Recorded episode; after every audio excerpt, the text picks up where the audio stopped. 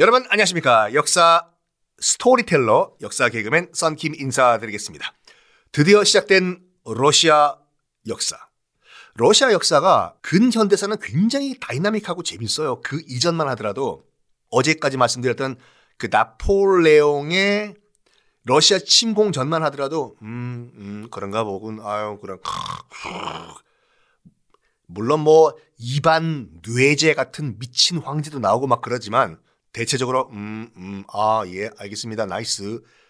진짜 재미있는 역사는 나폴레옹이 러시아를 침공한 그 순간부터.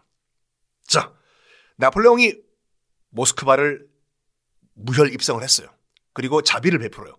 원래대로 생활하십시오.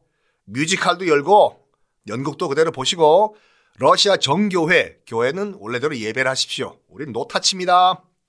그런데 갑자기 모스크바 시내에 엄청나게 대형 화재들이 발생을 하는 거예요. 불이야! 불이야! fire스키! fire스키! 이게 증거는 없지만 그 당시에 페테르부르크로 들어가서 피난을 가서 결사항전을 외치고 있던 러시아 황제 측에서 일부러 불을 지른 것이다. 라는 설이 가장 유력해요. 불을 질러요. 그러니까 한 군데가 아니라 동시에 불타기 오르기 시작해요. 와. 나폴레옹도 당황한 거예요. 이거 뭐야? 이 뭐지? 이 뭐야? 왜 도시 전체에서 막 갑자기 불이 왜 나? 저도 모르겠는데요. 그래가지고 뭐냐면은 프랑스군도 60만 대군이기 때문에 먹고 살아야 될 거지 않습니까? 갑자기 뭐 식량 창고도 불타니까 야 바게트 갖고 온 거 있냐? 바게트 다 떨어졌는데 먹을 거 없어? 불탔는데 어 어떡하냐? 아유 어쩔 수 없다 약탈이다 그때부터 군기가 무너져요 아니 먹을 걸 먹어야죠. 그래서 프랑스 60만 대군이 다국적군이에요. 먹을 게 없으니까 나폴레옹의 명령을 거부하고 슬슬 약탈을 하기 시작해요. 먹을 게 없으니까. 아니 당신 대장 나폴레옹이 우리 약탈 안 한다 했는데 이거 왜 뺏어가 난 스키? 우리도 먹을 거 없다 위위. 하면서 막 약탈하기 시작하다 보니까 군기가 무너지지 않습니까? 그걸 보고 이제 나폴레옹이 아유 이거 안 되겠다. 계속 얘기한 거예요 그 러시아 황제한테 나폴레옹은 빨리 항복하라 빨리 항복하라 항복 안 한다 항복 안 한다 스키 상황이 일단 이렇게 복잡하게 돌아가니까 일단 철군하자라고 철군 명령을 내리는데 철군 과정에서 왕창 무너지는 거예요. 나폴레옹의 프랑스 다국적군이. 뭐냐?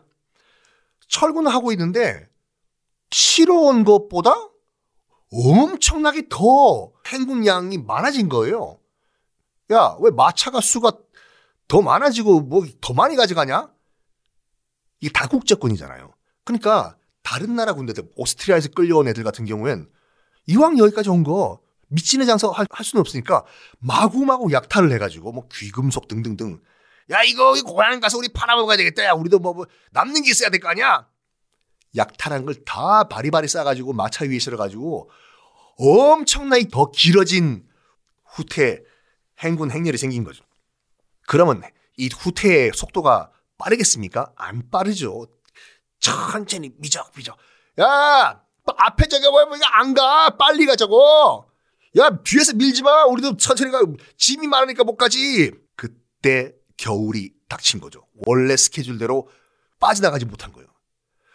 2차 대전 편 때 제가 말씀드린 것 같이 히틀러가 모스크바 침공 전에 몰락한 이유도 동장군, 러시아는 동장군이 지켜준다는 얘기가 있거든요. 그래서 모스크바는 두 번에 걸쳐 가지고 실패래요. 외세 세력이 침공하는 거. 첫 번째 나폴레옹이 실패하고 두 번째 히틀러가 실패하는데 둘 다 왜 실패하냐? 무기가 없어가지고 아니요. 모스크바 주변에 엄청난 추위 때문에 다 얼어 죽어요. 자기도 몰랐죠 나폴레옹도 이렇게 추울지. 추워봤자 뭐 프랑스 북부의 지역의 추위 정도의 마이너스 한 5도 더 되겠지. 웬걸 아다다다다다다다다다다다. 그러니까 먹을 것도 없지 않습니까? 이 추운 그 벌판에 뭐가 있겠어요. 그러다 보니까 막 실코 가든 말 잡아먹고 이런 그 기록이 남아있거든요. 프랑스 병사들이 다 잡아먹은 말, 말 다리 하나, 꽁꽁한 말 다리 하나 놓고 서로 막 치고받고 죽이고 뜯어먹었다라는 얘기도 있고 군기 개판이었어요. 그래서 추운 이 후퇴 행렬에서 아유 나 죽는다. 추워 꼴까닥! 추워 꼴까닥! 동료들이 전우들이 쓰러지면 아니 일반적인 그 전우들이라면 그거까지 데려가야 될 거 아니에요. 얼어붙은 죽은 동료를 의자 삼아가지고 거기 앉아가지고 모닥불 쐬면서 밥을 먹었다라는 기록도 있고, 그러니까 왜냐하면 프랑스 군만 있는 게 아니라 여러 다국적군이다 보니까 뭐 군기에 기억자도 없는 거예요. 어떤 더 기록까지 있냐면 프랑스 군이 이제 몸을 녹이려고 어떤 건물 안에 들어갔어요. 목조 건물에. 근데 불을 잘못 지펴가지고 불이 났네 건물에.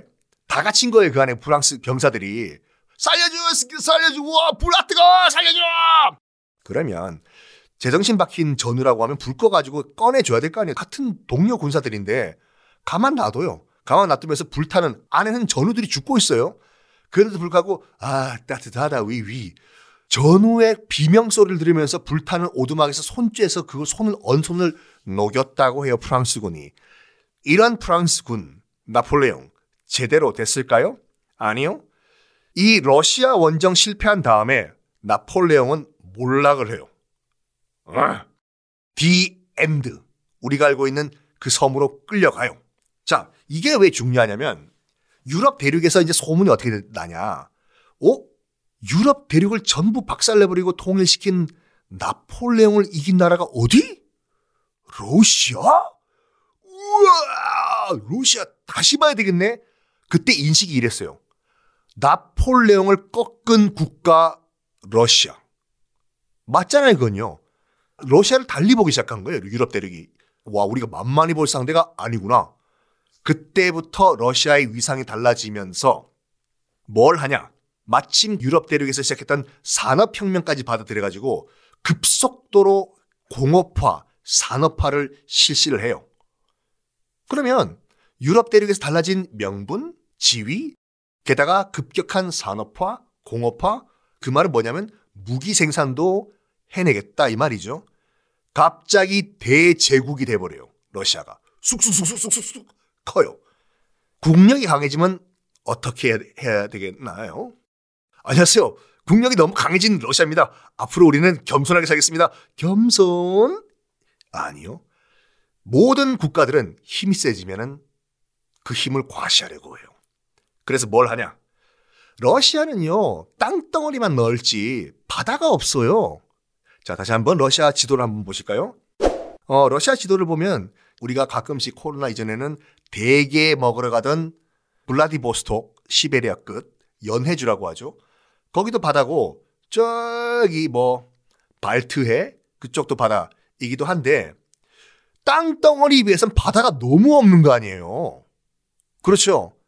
블라디보스토크 같은 태평양 지역은 나중에 이제 전략적 지역이 되지만 그 당시 요 때만 하더라도 바다 그러면 그냥 발트에 겨우겨우 빠져나가야지 바다가 나오는 상황이었거든요. 러시아 입장에서는.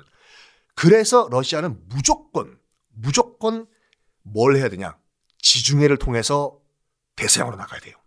자, 다시 한번 지도 보실까요? 흑해 보이죠? 머리에 뿌리는 흑채 말고 흑해, 블랙시.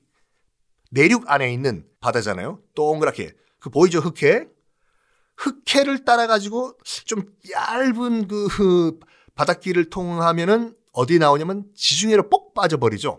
그 지중해로 나가야지 숨통 좀 트이고 쭉 서쪽으로 가서 이제 뽁 지중해를 통과해서 대서양으로 나가는 그런 코스를 통해야지 러시아는 대서양으로 나갈 수가 있는데 문제는 이 흑해를 누가 장악하냐 이거예요.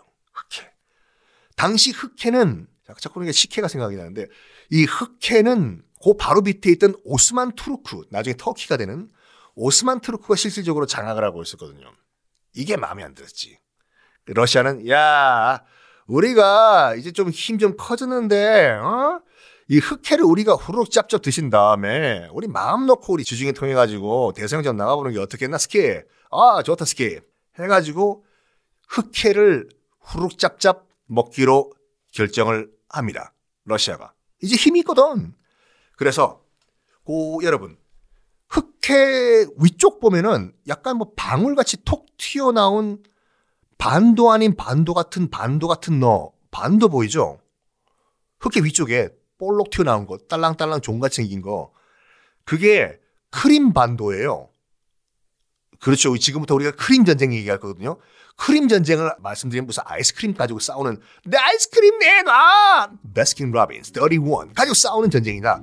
아니라 흑해 위에 붙어 있는 종같이 생긴 그 반도 크림 반도를 놓고 싸운 전쟁이라고 해서 크림 전쟁이에요.